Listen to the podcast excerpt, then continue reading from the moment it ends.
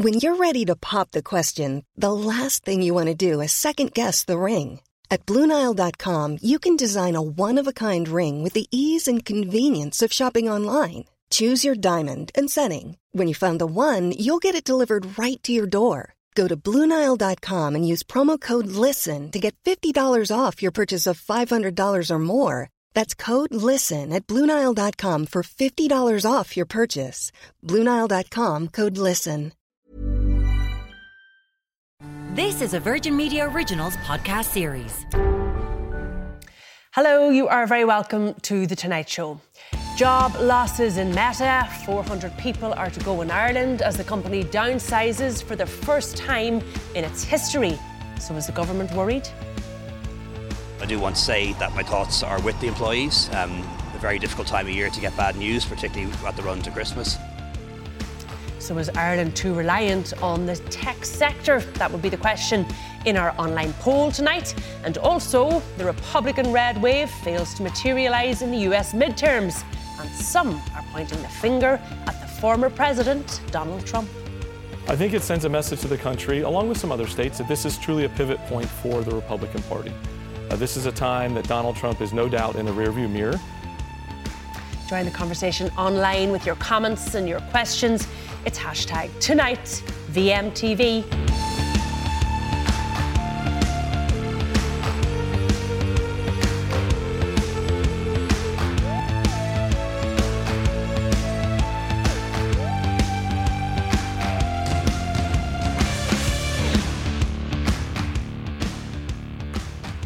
Well, it's been a bad week for the tech sector around the world, and today it took another hit. Meta, the owners of Facebook, Instagram, and WhatsApp, announced huge layoffs 11,000 people globally. And with so many jobs in Ireland, it has been caught up in the carnage. Up to 400 jobs are expected to go here. Here's what the Taoiseach, Leo Varadkar, had to say a little earlier. So there'll be at least 30 days of information and consultation before anyone is laid off, um, and there will be a redundancy package, an exit package for staff uh, to make sure that they're given some financial security. Uh, and we as a government will make sure that they get the help they need to find uh, other employment. And there are lots of jobs in the tech sector. It's still a sector that's growing in the round, uh, and also any information they may need around social welfare entitlements or other opportunities, for example, around education or training uh, or setting up their own business. And a lot of people who've worked in tech firms in the past have gone on to set up their own business and do very well for themselves. Well, our nightly live interactive poll is looking at this question tonight. Is Ireland too reliant on the tax take from the big tech sector? You can vote online on virginmediatelevision.ie forward slash vote or follow the QR code you see on your screen. We'll bring you the poll results a little later in the programme. Well, let's get the global perspective first of all tonight on this announcement. News correspondent Ira Spitzer joins me from San Francisco. Uh, Ira, Facebook, Meta, Mark Zuckerberg, you know, they have issued statements today. How have they tried to justify or explain these layoffs? Well, Mark Zuckerberg, the Meta CEO, began the day with an all staff email to Meta employees announcing the scale of these layoffs, which, as you just mentioned there, are significant. This amounts to about 13% of Meta's uh, global workforce who will be laid off. And uh, Zuckerberg apologized to the employees and attempted to take responsibility for this, saying uh, that his view and the view of others as at the beginning of the COVID pandemic when we saw this real shift towards uh, bringing yet more of our lives online, and that included online commerce. So uh, he said that he anticipated that this shift would be permanent, and uh, Meta began to plan their operations accordingly. However, uh, he said that his predictions did not turn out to be accurate, and that now, uh, you know, we've seen uh, Meta lose. Uh, have have revenue losses over the course of this year, significantly losing uh, about a quarter of their uh, stock value after their last earnings report. So, uh, saying that he miscalculated the uh, revenue that he could expect, and therefore uh, the next step here is these layoffs. So uh, those are expected to impact people around the world, including, of course, in Ireland, where uh, Meta yeah. employs about 3,000 people. So and the understanding uh, from uh, media reports is that about 350 uh, jobs or so are likely to be lost there. And Ira, Facebook, of course, is one of the big success stories in Silicon Valley. It's the first time in its history we've seen layoffs of this scale. What are they saying in Silicon Valley about this? Well, this wasn't unexpected. Uh, this has been telegraphed for a couple weeks now, but uh, there are still reverberations now from uh, what has happened. Facebook, of course, it's seemingly in the past, no matter what scandal uh, fell upon them, no matter uh, different changes to online commerce, they seem to always be able to grow and never, as you mentioned, had this period of mass layoffs. But uh, any tech company that is highly dependent on digital advertising uh, has been adversely affected this year. We've seen both uh, the overall economic slowdown and issues such as uh, changes to Apple's privacy policies, where uh, companies who used to depend on uh, Apple's tracking data to uh, better understand their customers, suddenly iPhone users have the ability to opt out much more easily. So, Meta and others who are dependent on this advertising space definitely facing some hard times and uh, not necessarily an end in sight, although it should be noted that uh, Meta's headcount had increased by about 30% mm over the past year or so. So uh, losing 13% of its global workforce uh, isn't necessarily uh, that massive of a shift given uh, the kind of growth we've seen from Meta over the years. But is the sense, I'm wondering, Ira, that this is the end of it, or that some of those other companies that are exposed to that type of revenue that you described there will also be impacted and therefore further job losses in the tech sector expected? I think if the economic climate continues, we definitely could see uh, future job losses. This, these meta layoffs do, do seem to be uh, somewhat uh, at the end of a cycle here. We've seen uh, similar moves by uh, the companies Stripe and Lyft, and of course, Twitter, now under Elon Musk. They immediately uh, cut about half of their workforce after he took over. So uh, there has been bloodletting here in Silicon Valley, which of course uh, okay. ripples out around the world and, and especially to Ireland with that uh, big tech industry there. So I don't think we've necessarily seen the end of it, but these meta layoffs are, are the last of kind of the the big layoffs that at least have been uh, telegraphed so far this quarter. All right, we'll leave there. Ira Spitzer uh, in San Francisco. Thanks for speaking to us this evening. Now let's go to our panel. This evening I'm joined by John Lee, Executive Editor at the Daily Mail Group Ireland, Fine Gael TD, Neale Richmond, People Before Profit TD, Bríd Smith, and Dan O'Brien, Chief Economist at the Institute of International and European Affairs. You're all very welcome to the programme. Just to bring it back to Ireland, John, any update at all on the layoffs in Meta in Ireland, the types of jobs that are going to go, the type of package that's available, or indeed its long term future in Ireland? No new information as, as of this evening. I, I think we're, at the moment we're extrapolating uh, job losses here mm. from their global um, projection of layoffs.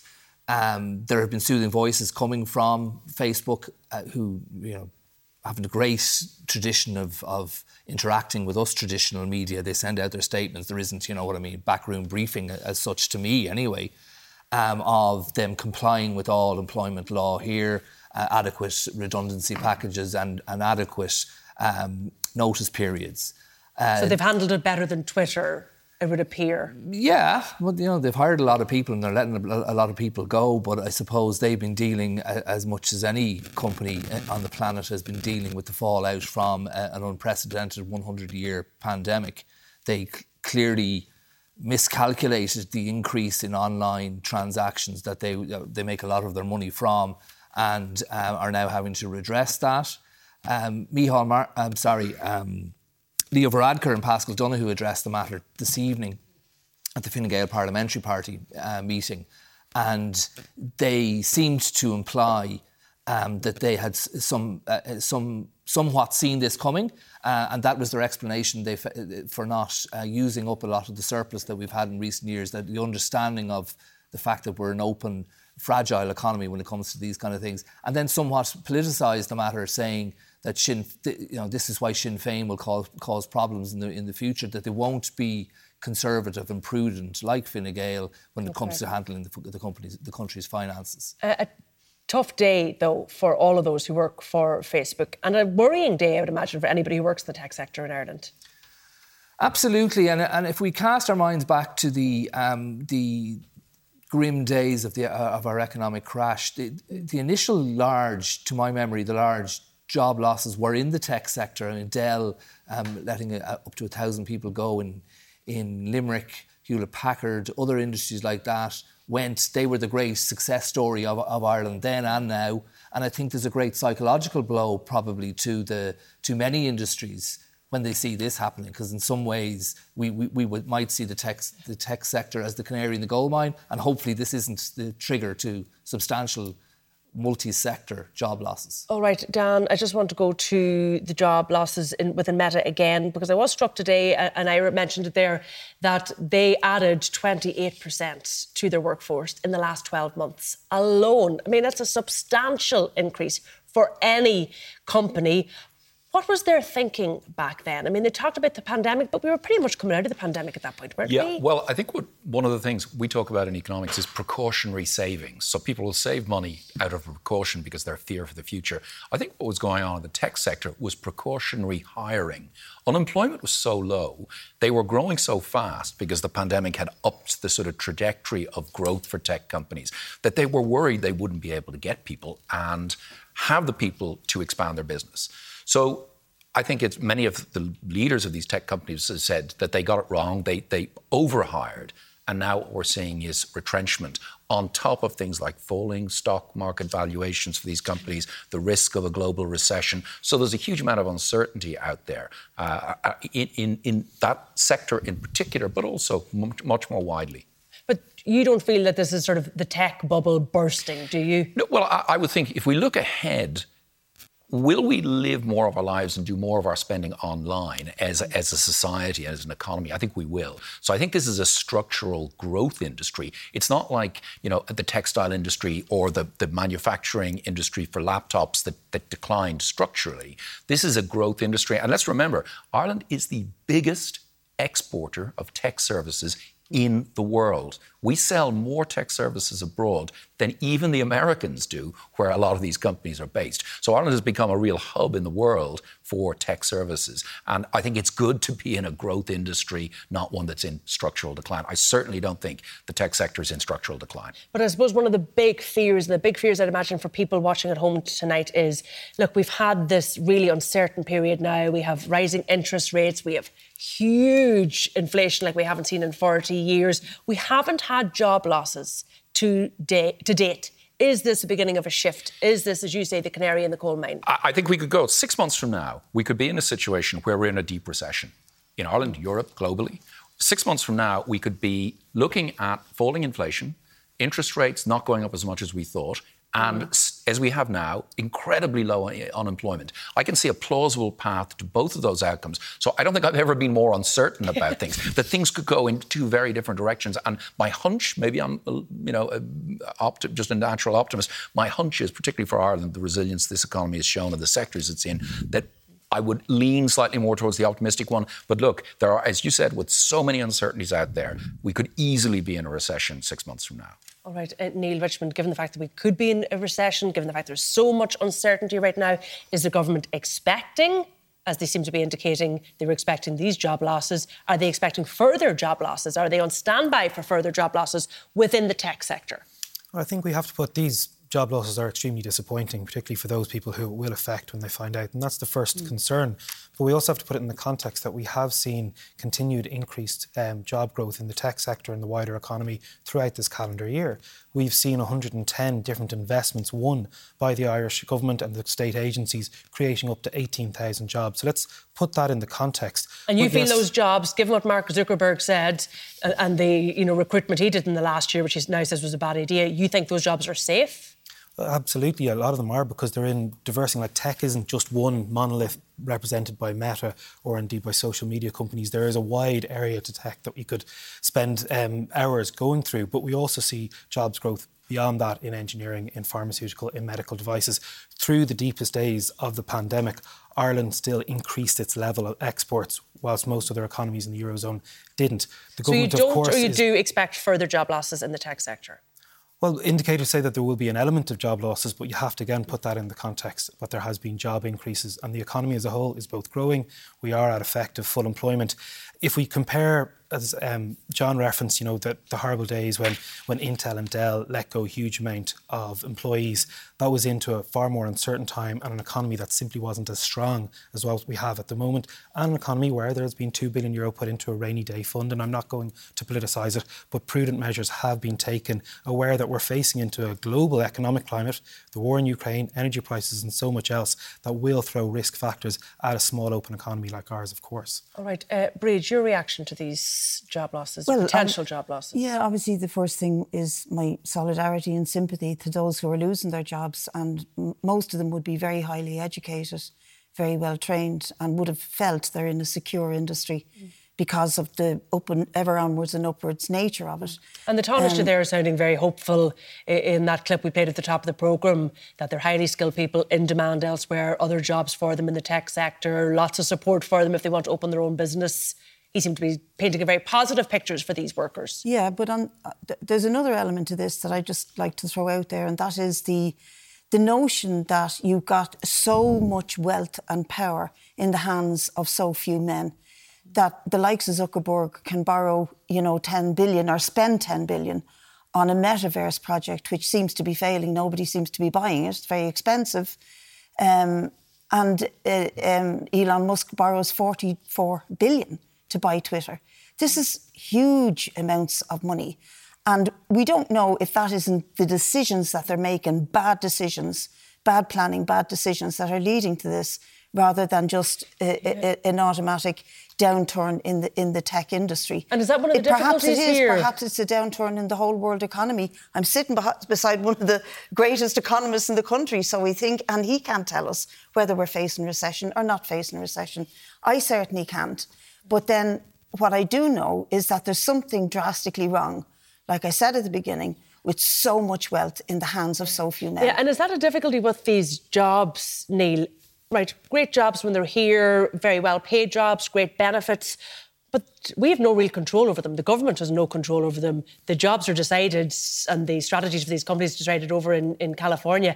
Are we at the whim of a couple of billionaires who decide, you know, in the morning how they're feeling in some cases? Well, I think what we're very lucky to have is consistent government ministers over the last decade who it's not simply controlled at a whim.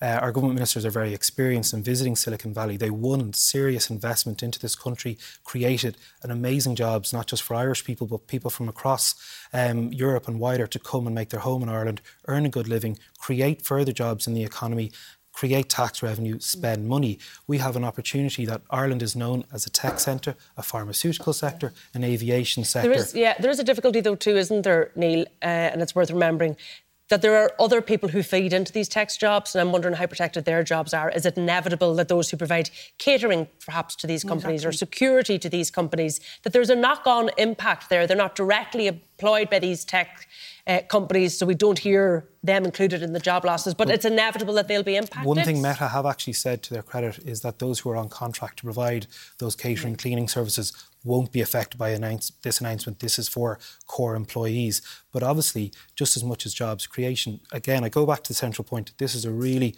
worrying day. Indeed, my solidarity and sympathy goes out to the workers primarily first, but it is in the context of a growing economy and job creation constant that has been extremely strong All just right. in these, this year alone. Okay, so one side of this, of course, is jobs. The other side is the potential impact on our corporation tax and our nightly interactive poll this evening. The question was Are we too reliant on the tax take from the big tech sector? The result of that poll was that 76% of you, over three quarters of people watching this evening, agree, 24% disagree. Viewer, our, Neale, our, our viewers think we're over reliant on the tax take that comes from these big companies.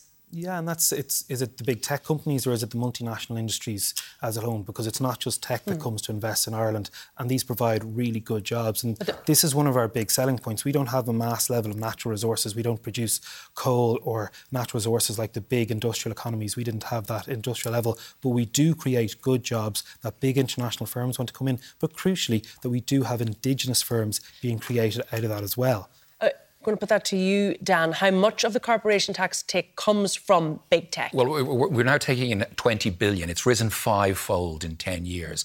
A lot of that has got to be from the tech sector. But just in terms of have we become reliant, we've allowed ourselves to become reliant. Only recently has the government started salting away mm. some of that huge increase in corporation tax revenues. In my view, and I've been banging on about this for years, that over, say, 10 billion, the government should have treated that as a windfall not as repeated money that's always going to come, and, and use how, that to pay off debt. For how long have we been in receipt of figures in excess of 10 billion? How much money has where, where, has that money gone, I suppose? So it was 4 billion about 10 years ago, and it's been going up, up, up. So it must have been about seven years ago since we broke through the 10 billion barrier, and it's gone up and up to over 20 billion.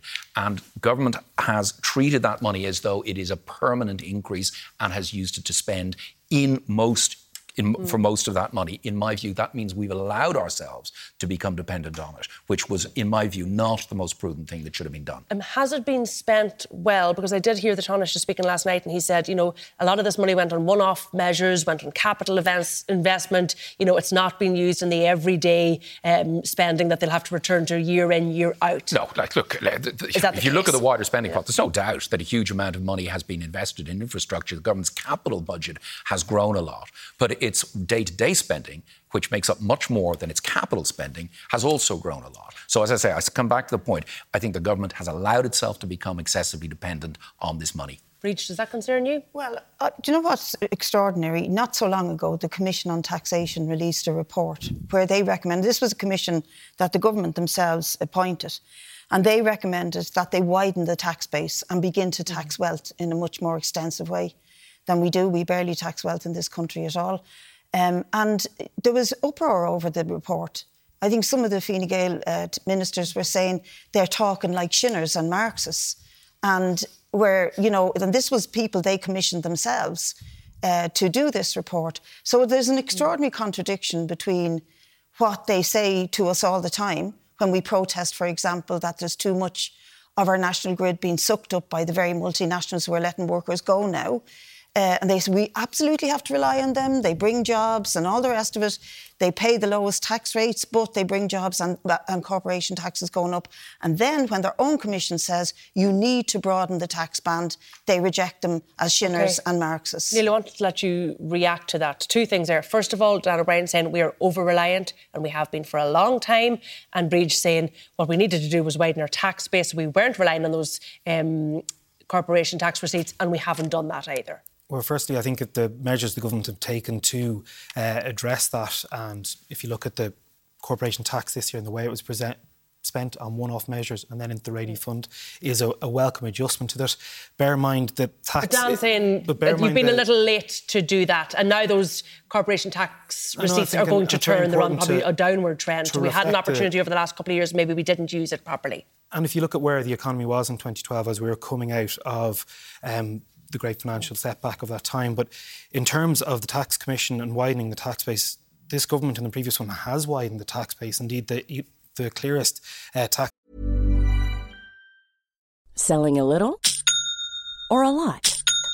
Shopify helps you do your thing however you cha-ching. Shopify is the global commerce platform that helps you sell at every stage of your business. From the launch your online shop stage to the first real life store stage, all the way to the did we just hit a million orders stage.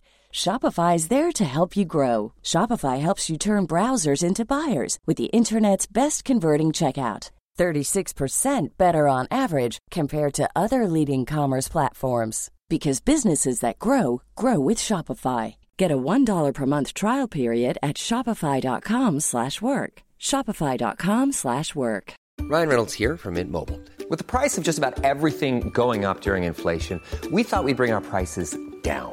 So to help us, we brought in a reverse auctioneer, which is apparently a thing. Mint Mobile unlimited premium wireless. Have to get 30, 30, bit to get 30, bit to get 20, 20, 20, bit to get 20, 20, bit to get 15, 15, 15, 15 just 15 bucks a month. So, Give it a try at mintmobile.com/switch. slash $45 upfront for 3 months plus taxes and fees. Promo rate for new customers for limited time. Unlimited more than 40 gigabytes per month slows. Full terms at mintmobile.com. Even when we're on a budget, we still deserve nice things. Quince is a place to scoop up stunning high-end goods for 50 to 80% less than similar brands. They have buttery soft cashmere sweaters starting at $50, luxurious Italian leather bags, and so much more. Plus, Quince only works with factories that use safe, ethical, and responsible manufacturing. Get the high-end goods you'll love without the high price tag with Quince. Go to quince.com slash style for free shipping and 365-day returns. Some wealth is the local property tax, which Bríd opposes, and her party has consistently opposed uh, its introduction and its increases at local authority level where they have the say. But you do also have. But is that uh, not money that's just ring tax. Fenced for local authorities, isn't it? Yeah, but it's a tax on wealth that allows local authorities then to pay for the services. That's a key thing that goes into it. But we also, as I said, we've seen other taxes in terms of carbon taxes and other things. That's which ring clearly is- for climate action. Yeah, and this is broadening the tax base and using it for ring fence measures that are crucially important. But you don't ta- you don't tax wealth. I mean, there's a huge amount, and it- Would- that commission showed it. Oxfam, um, the, the Social Justice Ireland has shown that if you taxed wealth properly, you could bring in billions into this country. And I'm talking about well, taxing all of the multimillionaires we have, and uh, we have Okay. grown the amount of millionaires we have. We have grown much, much more wealthy. Um, among a tiny cohort, but we don't tax that wealth. But as racially as an entire society, we've grown more wealthy as well, and standards of living and higher, and incomes, uh, our real incomes are higher as well. Though. Yeah, but we're not O- broadening okay, I our want to tax bring- base on, on the basis I want to of bring. Dan back in here. Dan, what's going to happen to those corporation tax receipts given what we're seeing now in the tech sector? I think there's a good chance that this period the tech sector is going through will lead to lower profits and that will lead to lower revenues. Mhm. And we also have lots of other other risks out there, like everything else. You know, other companies. If we have a global recession, that will affect all companies. Uh, we've got the issue of global tax reform stalled at the moment, but again, if that goes the wrong way for Ireland, that will lead to a structural big step down in our, our corporation tax revenues. So plenty of risks out there to keep people awake at night. I suppose if you if you don't sleep well and worry about the economy. Okay, just very, very briefly, John, I wanted to ask you about the suggestion today that there would be sort of a two tier welfare system. Um, tell me a bit more about that. Is that a runner, do you think, for this government?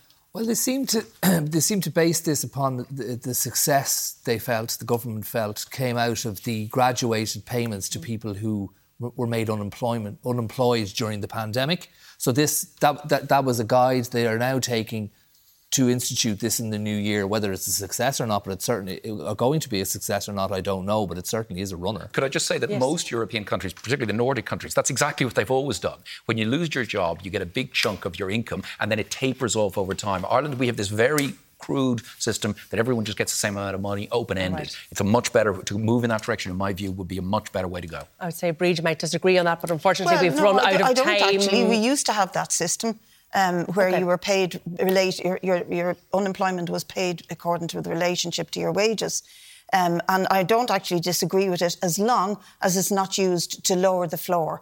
And indeed, that there must be a recognition that people who are on the basic social welfare payment are not paid enough. They're in the poverty trap. All right, look, we're going to have to leave it there. But my thanks to Bríd Smith and to Dan O'Brien. John and Neale are going to be staying with me as we cast our eye across the Atlantic. It wasn't a great night for the Republicans, despite the polling, and Donald Trump in the midterms.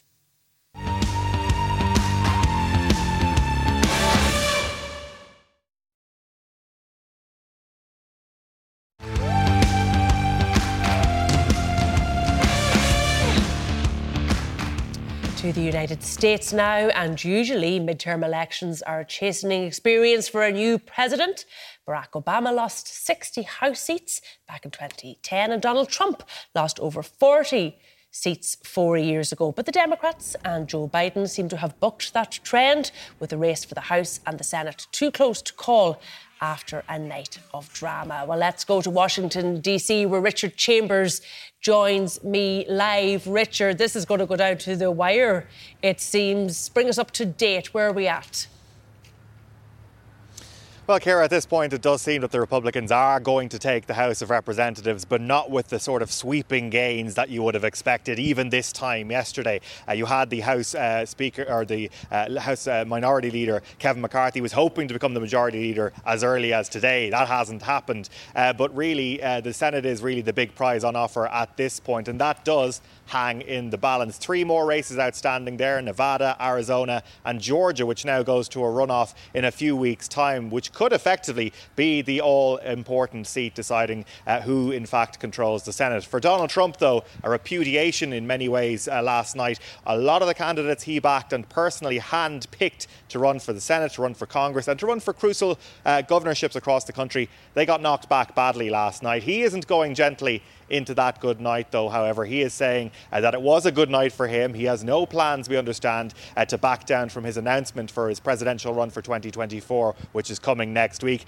even as uh, the Republican Party, the GOP, is already scratching its head and wondering how it tackles the Trump problem. Already they're looking for their next savior in Ron DeSantis, the Murdoch press, uh, as well as Fox News, already anointing him in many ways uh, as the future of the party. So it's going to be interesting how the rivalry between uh, Trump and DeSantis plays out. That's one story to watch here in the US over the next period of time. Yeah, and something we're going to be talking about in great detail in the next part of the programme. Uh, Joe Biden, the president, he will be happy enough, I would have thought, with this result. He's spoken in the last hour. What did he have to say? It was something, it was a sort of a delicate balance between a magnanimous accepting that America is quite divided, that people aren't happy with the direction of the country and the economy in particular in the US, and a bit of a, an I told you so, uh, a, a, really a, a, a, sort of a this thing, the plan that I have set on in train uh, is working, and Americans are coming with that. If Americans are angry, they aren't making rash decisions, was kind of the message that Joe Biden was giving in the White House just a short time ago. Here's a little bit of what he had to say. While we don't know all the results yet, at least I don't know them all yet, uh, here's what we do know. While the press and the pundits are predicting a giant red wave, uh, it didn't happen. And I know you were somewhat miffed by my, uh, my uh, obsessive optimism, but uh, I felt good during the whole process. I thought we were going to do fine. While any seat lost is painful, some good Democrats didn't win the last night. Democrats had a strong night. Yeah, so Joe Biden effectively saying that this was a good night, uh, effectively a bit of a victory dance in many ways from members of his team uh, who are uh, very gleefully sharing an old clip from 2020 when he was written off for the presidency of him telling the New York Times editorial board that he's not dead and he's not going to die. Uh, he's also said that he is intending to run for 2024, but he will make more of a decision on that, a firmer decision over the holiday period here in the US. So uh, Joe Biden very much clinging on, saying that uh, despite the challenges that America does face in terms of of the economy. He does have an agenda he wants to get through, and he could see it through to the very end. All right, Richard Chambers in Washington. Thanks for that update. We're going to leave that there for now, but lots more after this break as we discuss the fallout from the midterms and what it means for one former president in particular. Well, I think if they win, I should get all the credit, and if they lose, I should not be blamed at all, okay?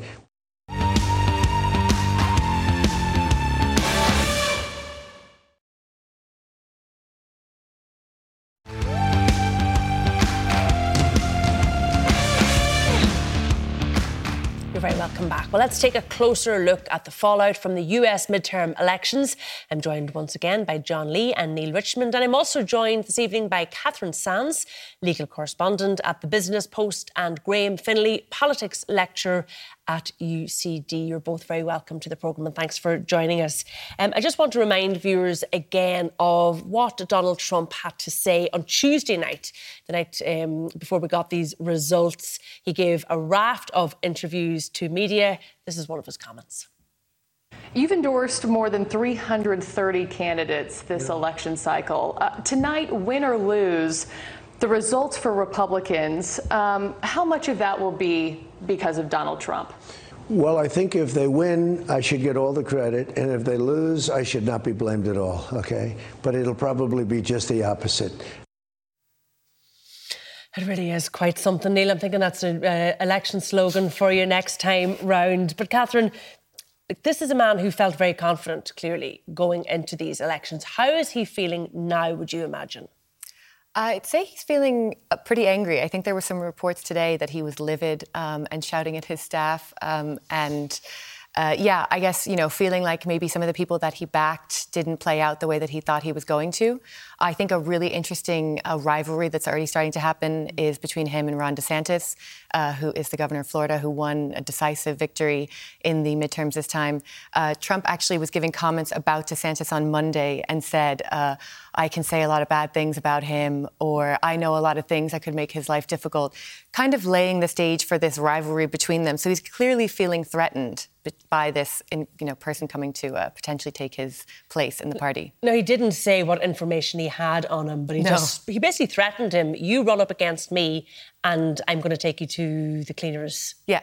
Essentially, yeah. I mean, it's classic Trump behavior. But uh, who knows, you know, how DeSantis is going to feel about this? I think he's probably feeling pretty good. He didn't mention Trump once in his acceptance speech, so that should say something as well. And we see the New York Post. I think we have their front page really endorsing him as the future, the future of the uh, Republican Party. Who is this guy? Uh, Ron DeSantis is a Floridian. He's uh, got Italian parents from Jacksonville. Uh, he is kind of was touted as a baby Trump for a long time. You know, he was seen as kind of a Trump protege. Now he's kind of like broken away, and uh, he's hugely popular in Florida. I mean, his victory alone was decisive, but his approval rating, I think, is something like 64%. Um, that doesn't, you know, he has weathered quite a few scandals. Uh, he was criticized heavily for his um, treatment during the COVID pandemic, mm-hmm. for the deaths that happened there. He also, just as recently two months ago, weathered a huge scandal where he was essentially accused of uh, trafficking migrants from Texas to Massachusetts. So there's, you know, he's hugely it's divisive not that he doesn't figure. have no skeletons yeah. in his closet. Definitely not. But he's not like Trump in personality. Mm, I would say he is quite like him in personality. Maybe a little bit more tempered, but. Oh, I don't know if I can do this again, Graham. I want to come to you because I think the feeling was today that more moderate Republicans seem to be winning out in these midterms as opposed to these more extreme characters, perhaps, that were Trump backed. Do you think this spells the end of the cult of Donald Trump? I think the cult of Donald Trump is going to be really hard to end. The Republican Party went straight back to him after his supporters ransacked and attacked the Capitol. Within days, Kevin McCarthy, the future majority leader, it looks like, was going down to Mar-a-Lago to apologize to Donald Trump and swear fealty to him, despite having just been had his life at risk from from from invaders into the U.S. Capitol. So he's not going to go that that quietly, and he's built up a huge following within the Republican Party. So. Sure, moderate Republicans were elected, but moderate by the standards of the contemporary Republican Party, from whom proper moderates have been driven for decades at this point. I mean, a lot of really moderate Republicans who would work with Democrats left during the Tea Party movement uh, or were driven out, were deselected. And Trump has put a lot of the, the candidates in their place this time. So, so do you think is there a confusion within the Republican Party then? Do they go for Ron DeSantis or do they let Donald Trump run again, or will there be kind of a split within the party? I, th- I, think there's a split, but it's just because of the premium Trump puts on loyalty you know, and, and, so you can't be loyal to both DeSantis and Trump, but you can subscribe to their ideas pretty broadly. The Republican Party doesn't really have policies much anymore. They didn't have a platform when Trump run, ran in 2020. The platform was whatever Trump wants to do. Uh, they they mostly are engaged with sort of culture wars and, and showboating, and DeSantis is really good at this. Um, and he's made that the basis of his rule in Florida. I, you can't associate a lot of actual positive political activity or po- active policies to address the cost of living crisis, all the things which Floridians are facing, like everybody else, with DeSantis. And you especially can't identify with Trump beyond just owning the libs, right? That's the whole platform. Uh, but Donald Trump has signalled, hasn't he, sort of in the last week? He's given all of these interviews, as I said. He's at numerous rallies. He's promised this announcement on Tuesday, which everybody assumes is going to be I'm going to run again, MAGA 2.0, whatever it is. Do you think he will? I think he will. Uh, you know, he, there's lots of people saying they're going to sit him down after this and say, you know, Donald, you might lose. And uh, but he he loves the rallies. He just likes being a, a politician. He or at least his particular kind of politician, he still thinks he can win everything he tries, even though he's failed at so many things he's tried. Uh, and he hopes that if he can become president again, it'll keep him out of jail. because he's got so many potential indictments, so many charges, so many serious crimes which both he and the Trump organization could be charged with. That uh, you know, like so many world leaders these days, he he thinks that you know the only way to, to avoid jail is is to is to succeed and get back into office. And you think he could? Still? I'm never going to count Donald Trump out. Um, you know, I, I was burned too badly the last time. but uh, again, you know, we're seeing that the polls just aren't really good at picking up what's going on in the street, and so no, they were the, way off here, weren't they? They, they were time? way off. You know, the the you know the general congressional ballot. You know, whether you're going to vote Democratic or Republican for the for the House, say, turned fairly strongly towards the Republicans in the last three or four weeks. But you know, nobody votes for a generic congressional ballot, right? They vote for the, the person in front of them. They vote in individual races, and we're seeing in all these individual races that uh, that things have been very, very different. But there are some trends which should worry Donald Trump and should worry the Republicans, which which I, I think will come out a little more clearly in the coming days. Uh, what does this mean? Do you think, John, for Joe Biden? Because if the votes was meant to be in the economy, you think he would have been trounced because it's not in a good place at the moment. Plus, the sort of assumption is that the midterms is a bit of a trouncing for the incumbent president. He'll have come out okay. He'll have come out quite well, actually. Well, you know, when you see him on TV, you would be concerned. He, I mean, he, he, he does appear to be aging before our eyes. So, mm. you know, it's whether he runs again. He doesn't seem a very strong candidate. I think he's, he's polling at uh, around 42%. But traditionally, the midterms haven't been a, a, great indicator of how a general election will go, a presidential election will go. But then again, on the other side of that, Trump seems to book every trend. I think for Biden, we'll see. Uh, I saw some pundits saying this evening they don't think either man is going to be president next time out, whatever that means. Geopolitically, there is a hope, and you know we're not. I'm not. Um, I, am not a voter in, in the United States, so but geopolitically, there would be a hope that this erratic man does not return to the, the White House, that he, just, he, he, he could destabilise world affairs at a very, very fragile moment. But these, all, they, these results also offer some hope, I think, to those of us who, who would think there's some kind of check to the, the populist flow on the planet. Uh, yeah. Uh, we've seen the downfall of Johnson in Britain, who was, who was a similar embarrassment mm. to all of us um, who admire right thinking politicians being in place. We have the boring Rishi Sunak there. and we've seen the, the, departure of Corbyn in Britain and been replaced by a, a, a decent, boring politician. Um, um, Bolsonaro in Brazil also very marginally lost. So I think a lot of people hope that, that some sense returns to the United States. But I, I also haven't been one of those who've thought historically that this Trump era, and I could be wrong, has been a huge outlier. I mean, I would have thought, looking at the history of the United States, it's always been a, a rather um, a, a, country that's fluctuated a lot, and is is now under Trump. Should he return and some of the behaviour we've seen while he was there worse than the 1960s when when when presidents were being shot in the streets. So I, am never one of those who got hugely excited or, too, or hugely fearful of Trump. But if it's an indicator that he won't be back in the White. House, I think a lot of the world's leaders would breathe a sigh of relief. You think that's a positive thing? Picking up on just one of the points that you made there about, you know, these sort of erratic. Um, politicians which have been endorsed by the public in a number of uh, countries around the world there seemed to be a real you know, rebellion wasn't there against sort of these career politicians, Neale Richmond, these sort of solid politicians, you know, no cult of celebrity around them. You know, we weren't maybe infatuated by their personalities. Now, Absolutely not. You, is that over, the sort of rebellion against the status quo? Do you think that's the end of it? Because we don't think Trump is going to get re-elected. We've seen Johnson go. You mentioned Bolsonaro. Is there a shift now back to, you know what? Stayed solid. There's nothing wrong with that. Well, as a career politician, I would certainly hope so. And are you breathing a sigh of relief? in one, in one degree, yes, because unfortunately, for every Johnson and Trump and Bolsonaro and Le Pen that have failed, Sadly, if we look at Europe, there is still an element of the extremes coming in. We see the new Italian government uh, reaching back to the very dark fascist past. We see the Swedish Democrats coming into government um, on a very hard right agenda, and we still see the populist left very active in parts of the Mediterranean. So it's definitely not gone away yet. Um, and I think there's always a danger in all political systems where we believe in an open free democracy that there is a tend towards populism and there is a tend towards the, the big state, the big man, um, be it dictator or strongman leadership. So I think we always have a duty and responsibility, particularly as practicing politicians, as journalists and academics, to warn against that mm. and be careful in our language. Not everyone who we disagree with is a populist. Not everyone who we disagree with is hard left or hard right. We, myself and Bríd, are relatively mainstream politicians who can disagree. Bríd, who was sitting there earlier, I'm not saying that you're Bríd, uh, we could disagree immensely, but we can still work together on key projects where we need it.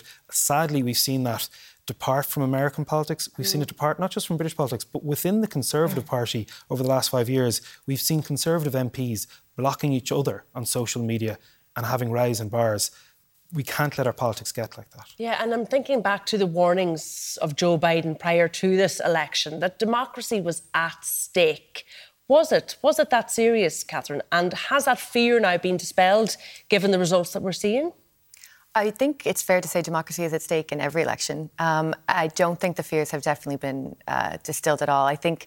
But I suppose this was very particular because there were candidates running who were saying we're going to fix the next election to make sure Donald Trump wins or we don't believe the last election was fair and correct. Yeah, and those people more extreme, I think. Yeah, definitely. And I think some of those people will get elected. Some of the election deniers will be in positions of power, including positions like Secretary of State, where they are actually overseeing the 2024 elections, which is a terrifying prospect. But aside from that, I, I, still think every election that goes by, there's another layer of like hurt and, and edginess that gets like landed on people because they go through these campaigns that are so divisive, the ads on television, the literature that they get. It's just mocking minorities, mocking people of color and LGBT people. And I think one party versus the other, just trying to get cheap shots. And you mentioned owning the libs. I mean, I think it just keeps getting baser and baser. And I think that's something that is going to continue to be a problem. Eh, you mentioned sort of culture wars, Graham, and it's a phrase I think we hear a lot. What does that actually mean? That's a really good question. I mean, the the people who are waging them would say that this is really, really fundamental stuff for our society, and you know, which needs to be preserved or conserved or bolstered, or but the war part of it, I think it usually involves confecting some threat which doesn't really exist then convincing people that it's real and that they should sacrifice all sorts of things like local control over education or teachers deciding how they should teach or um, private businesses wanting to do things a particular way, wanting to offer certain kinds of training to their employees.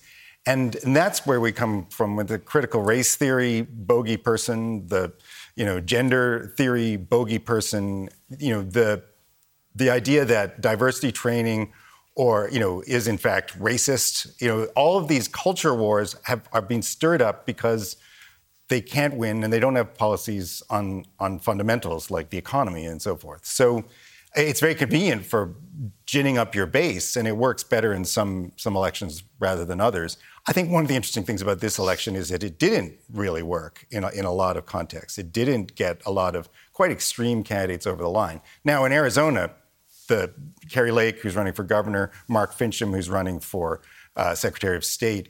It's very, very close. And both of them are a combination of election denialism and, and culture war. But DeSantis' entire persona is based around culture war and turning, you know, pandemic response into a culture war by basically denying, um, you know, any kind of local entity the chance to uh, let you know, require people to wear masks or something as basic as that. All right, so the culture war, if he gets elected, will continue, it would seem. All right, look, we're going to have to leave it there. That's it from us this evening. My thanks to all of my guests.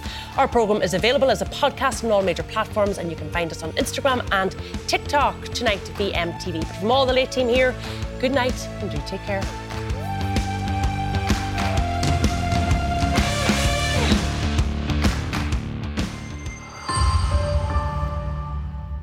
This is a Virgin Media Originals podcast series.